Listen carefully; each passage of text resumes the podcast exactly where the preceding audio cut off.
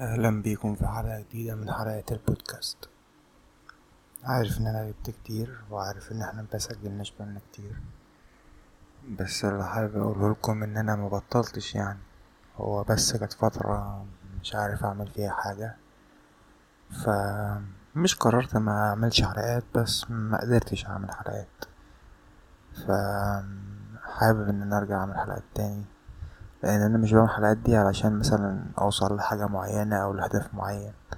لا أنا بس بتبسط إن أنا أعمل الحلقات دي ف مش هبطل أعملها وفي نفس الوقت مش هعملها بشكل دوري اللي هو ككارير يعني. اعملها عشان أتبسط فوقت ما يكون مزاجي رايق إن أنا أعمل حلقات هعملها. لو مزاجي مش رايق إن أنا أعمل حلقات مش هعمل حلقات. بس ده اللي كنت حابب أقوله النهارده. واقول ان أنا هحاول الفترة الجاية دي إن أنا أرجع تاني أعمل حلقات. تصبحوا على خير.